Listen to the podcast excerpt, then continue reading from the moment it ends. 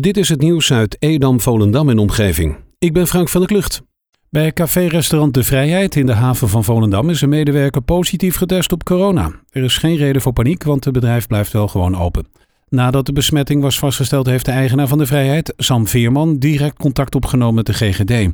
En die heeft haar advies gegeven. De besmette werknemer is niet meer in de vrijheid geweest en het risico dat anderen besmet zijn is volgens de GGD niet hoger dan normaal. Daarom kan de vrijheid nog open blijven.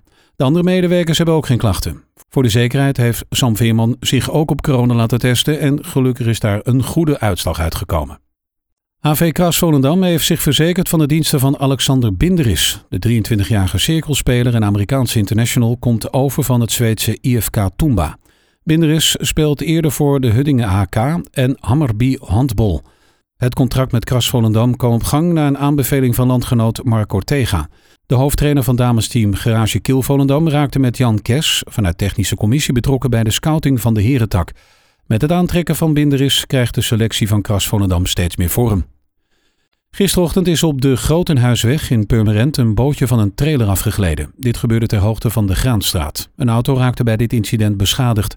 Zowel het bootje als de beschadigde auto moesten worden meegenomen door een berger. Het verkeer was ongeveer twee uur lang gestremd.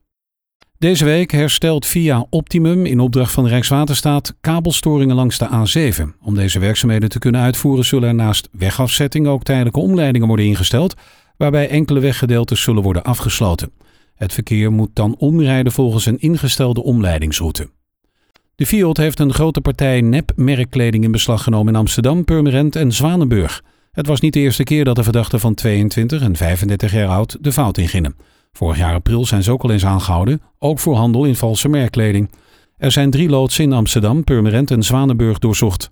De Fiat heeft 7500 items in beslag genomen, waaronder kleding, schoenen en accessoires van de merken Versace, Stone Island, Moncler en Louis Vuitton. Deze items worden binnenkort vernietigd. Chantal van Elsland, mede-initiatiefneemster achter de kledingbank in Purmerend, is geheel onverwacht overleden. De kledingbank is voor een periode van ongeveer drie weken gesloten.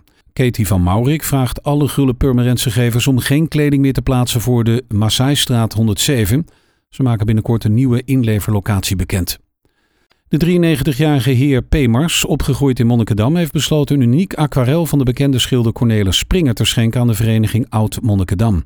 De vereniging is zeer blij met deze bijzondere schenking. Zij wil de heer Mars hiervoor hartelijk danken door de onthulling een feestelijk tintje te geven. De politie is op zoek naar getuigen van een poging tot straatroof op de Sportlaan in Landsmeer. Het slachtoffer reed zaterdagochtend rond half twee met zijn scooter richting de regenboog. Twee personen op een scooter zonder verlichting reden het slachtoffer tegemoet. Hij werd geroepen of hij wilde stoppen. Het slachtoffer deed dit en werd vervolgens vastgepakt. Het tweetal probeerde de sleutel uit het contact te trekken en daarbij werd het slachtoffer met een mes bedreigd. Het slachtoffer wist zich los te rukken en te vluchten. De twee gingen daarna vandoor. Mensen die getuigen zijn of informatie hebben, kunnen bellen met 0900 8844. De weggeefwinkel Edam gaat weer van start. De eerstvolgende weggeefdag zal plaatsvinden op 12 september in de Singel. Op deze dag zullen ze heel veel mooie spullen weggeven, maar wel op een COVID-veilige manier. Ze gaan daarom met een tijdslot werken waarvoor je bij hen een kaartje moet halen. Hoe dit alles in zijn werk gaat en de data waarop de tickets afgehaald kunnen worden, wordt binnenkort bekendgemaakt. Je kan je overtollige spullen gewoon brengen naar de Jan Hoekstraat 7 in Edam. Tot zover het nieuws uit Edam, Volendam en omgeving. Meer lokaal nieuws vindt u op de Love Kabelkrant, onze website of in de app.